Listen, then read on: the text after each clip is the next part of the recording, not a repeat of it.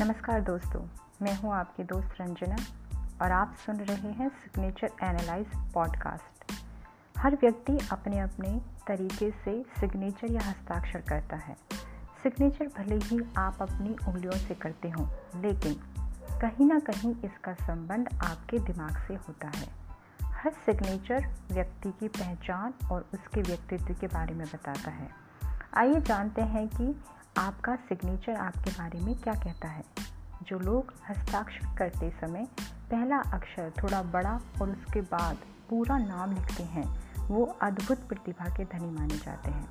वहीं जो लोग सिग्नेचर करने के बाद उसे रेखांकित करते हैं, वो शक्तिशाली और मज़बूत व्यक्तित्व वाले होते हैं।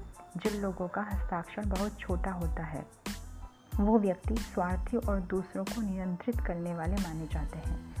अगर हस्ताक्षर का आकार अक्षर की तुलना में बड़ा हो तो व्यक्ति में शासन करने की भी महत्वाकांक्षा होती है।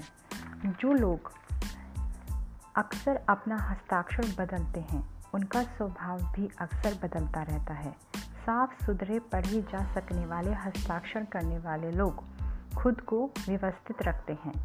जो लोग नीचे से ऊपर की ओर उठाकर सिग्नेचर करते हैं, वो बहुत ज़्यादा महत्वाकांक्षी होते हैं और हर कीमत पर अपना लक्ष्य पूरा करते हैं। जो लोग लहरनुमा हस्ताक्षर करते हैं, वो अपने काम के लिए कोई भी गोपनीय कदम उठाने वाले माने जाते हैं।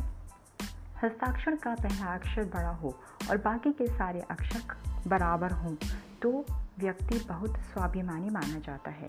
वहीं हस्ताक्षर का पहला अक्षर बड़ा हो और अंतिम अक्षर एकदम छोटा हो तो माना जाता है कि ऐसा व्यक्ति किसी भी काम को शुरू तो कर देता है, लेकिन जल्दी ही उसकी दिलचस्पी उस काम से ख़त्म हो जाती है।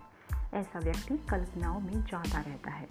जो लोग ऊपर से नीचे की तरफ़ गिरते हुए हस्ताक्षर करते हैं, वो लोग स्वभाव से निराशावादी माने जाते हैं। वहीं सिग्नेचर के नीचे रेखा के साथ साथ बिंदु लगाने वाले वचन पर पक्का रहने वाले माने जाते हैं। एक सीधी लाइन में हस्ताक्षर करने वाला व्यक्ति तटस्थ, ईमानदार, उदार और ट्रस्टवर्दी माना जाता है।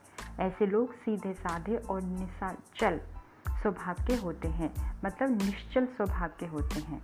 जिन लोगों का हस्ताक्षर बहुत बड़ा होता है, वो बहुत आशावादी माने जाते हैं। ये थी कुछ इन्फॉर्मेशन सिग्नेचर को लेकर। आशा करते हैं आपको पसंद आई होंगी। आपको हमारा पॉडकास्ट कैसा लगा, हमें कमेंट सेक्शन में बताइए। तो मिलते हैं नए पॉडकास्ट में। तब तक के लिए धन्यवाद।